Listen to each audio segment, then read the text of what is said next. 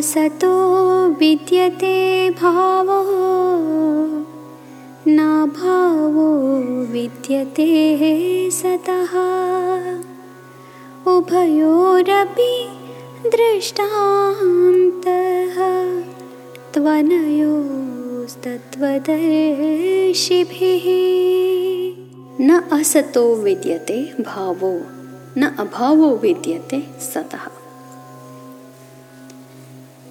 For something that is really not at all existing, from where will you get a feeling? What do we feel towards a stone?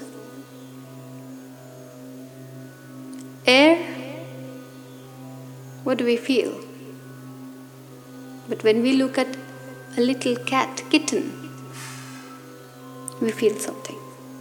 When we look at our parents, we feel something. When we look at our love interest, we feel something. Right?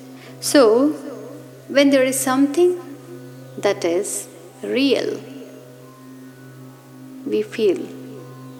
When something is non existent, when once we realize that someone has no feelings for us, feelings are non existent.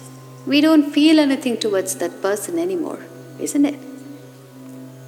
So, this body is like a non existent thing because it is meant to perish.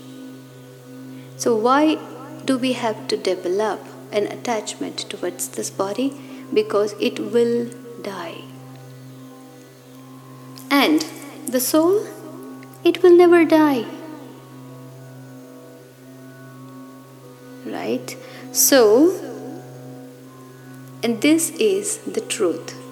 If Arjuna was confused what Krishna is talking about, and if he's having difficulty in trusting Krishna, Krishna is saying, This is what has been observed by your own grandparents.